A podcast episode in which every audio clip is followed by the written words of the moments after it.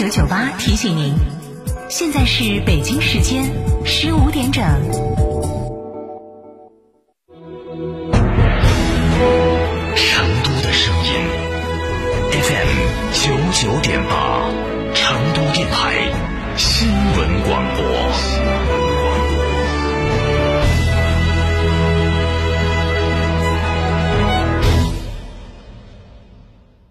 张嫂，张嫂，我们几家小微企业都需要资金周转，咋个办哦？张嫂，我项目中标了，要启动资金啊！张嫂，我的装修也还差点费用。莫急嘛，打六六七七六六七七，找摩尔龙咨询嘛。摩尔龙致力为个人和小微企业打造一站式对接银行等直排金融机构的服务平台，提供专属客服服务。个人、小微企业需要资金就找摩尔龙一站式金融信息服务平台，六六七七六六七七。想自驾不知道去哪儿？一路通正经自驾带你走天下，小众自驾圣地、网红打卡地任你选。想旅游不知道订房订门票找谁？找一路通正经自驾，省心又省钱。电话详询六六零零二三四五六六零零二三四五或微信添加 zj 三六七七八八八。一路通正经自驾带你纵览天下美景。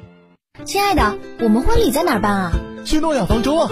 他们有新开的一千两百平米奢华无柱宴会大厅，层高七点五米，七十平米弧形 LED 高清屏，现阵音响，专项茶歇区、迎宾厅等所有婚礼空间，五百多个车位免费停车。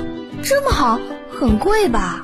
现在预定茶水鸡麻全免费。诺亚方舟婚礼首选，更多优惠寻八二八幺四个九或关注四川诺亚方舟公众号了解。金壳白肚黄毛金爪是正宗阳澄湖大闸蟹，十月蟹黄，十一月蟹膏，是吃阳澄湖大闸蟹最好的季节。为了大家能买到正宗的阳澄湖大闸蟹，成都广宴打造蟹语天成品牌，每只蟹均由原产地配送，现上新特惠，蟹卡买一送一。更多详情，微信关注蟹语天成公众号或致电六六零零二三四五。张哥，十五万以内买啥子 SUV 好呢？买东风日产造的启辰星噻，刚上市，带四十八伏轻混动力系统，再加女王座驾，巴适的很，才十点九六万起，详询八五六八八八幺八。九九八快讯。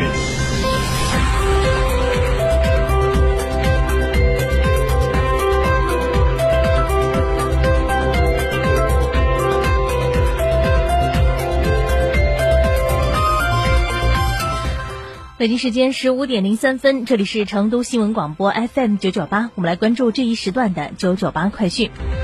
首先为各位来刷新一下及时的路况信息。我们现在呢看到成都交警在十四点三十五分，半个小时之前更新了一条消息，说成雅高速因车流量大，目前呢新津南、新津东收费站是关闭状态，请途经该路段的驾驶员朋友提前选择绕道而行啊。是成雅高速啊，现在车流量比较大，新津南和新津东的收费站目前是关闭状态。再来看一下成都市区，因为今天是返程的最后一天了。目前呢，成都市区在三环路天府立交内侧上桥处主道交通压力比较大，因为在天府立交内侧上桥处主道发生一起交通事故，所以这一路段的通行比较缓慢，途经此处的驾驶员朋友要注意避让。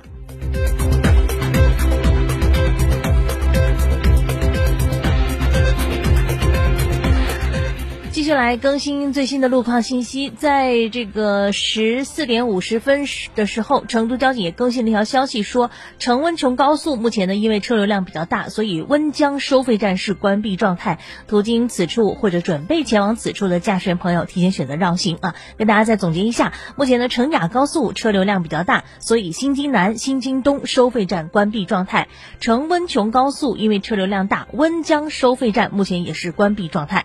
而在市区里边，现在有一条三环路天府立交内侧上桥主道发生一起交通事故，所以这一路段通行比较缓慢。所以在返程的最后一天，提醒各位要做好您的出行安排。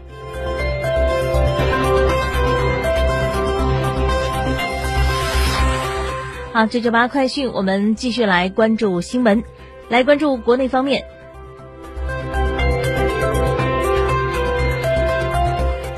记者从中国国家铁路集团有限公司获悉，国庆长假临近尾声了，铁路的返程客流明显增多，铁路部门增加了运力投放，努力满足旅客返程需求。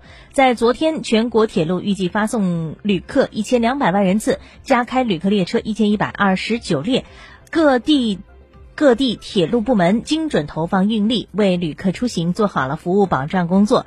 同时呢，铁路部门也提醒了广大旅客朋友，假日期间，尤其呢是返程期间，客流量较大，请一定要做好个人卫生防护，配合铁路部门落实战车防疫措施，共同维护良好的旅行环境。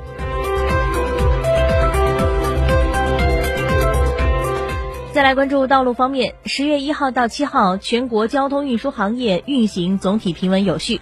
十月一号到七号，全国道路预计发送旅客三点三二亿人次，同比呢是下降了百分之三十点八七。十月一号到十月七号，全国水路发送旅客六百五十六点一二万人次，同比去年一千三百七十四点九一万人次下降百分之五十二点二七。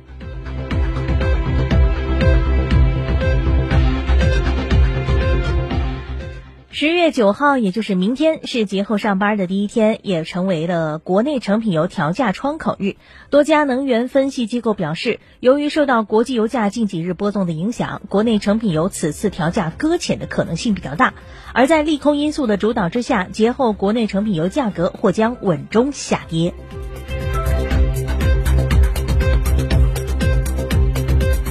据北京航天飞行控制中心透露。国庆节之后，天问一号将通过深空机动脱离地球轨道，向火星轨道靠拢。这是我国首次火星探测任务的重要关键节点。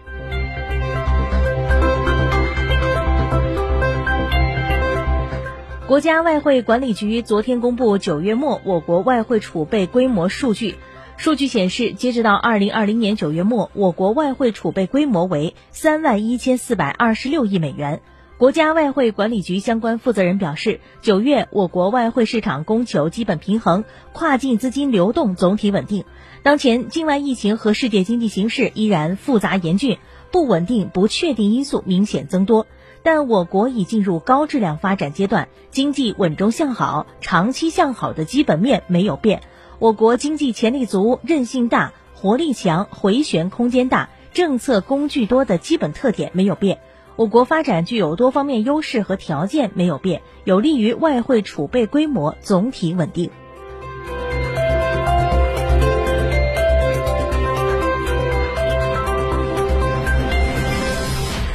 国庆大假期间，河南洛阳龙门石窟景区游客爆棚。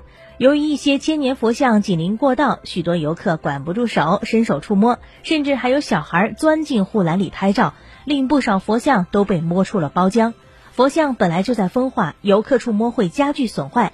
此事在网上引起了热议，不少网友都在批评游客这种不文明并且损坏文物的行为。目前景区已经紧急焊装了几十个铁网，将游客与佛像隔离，并且新增了不少的警示牌。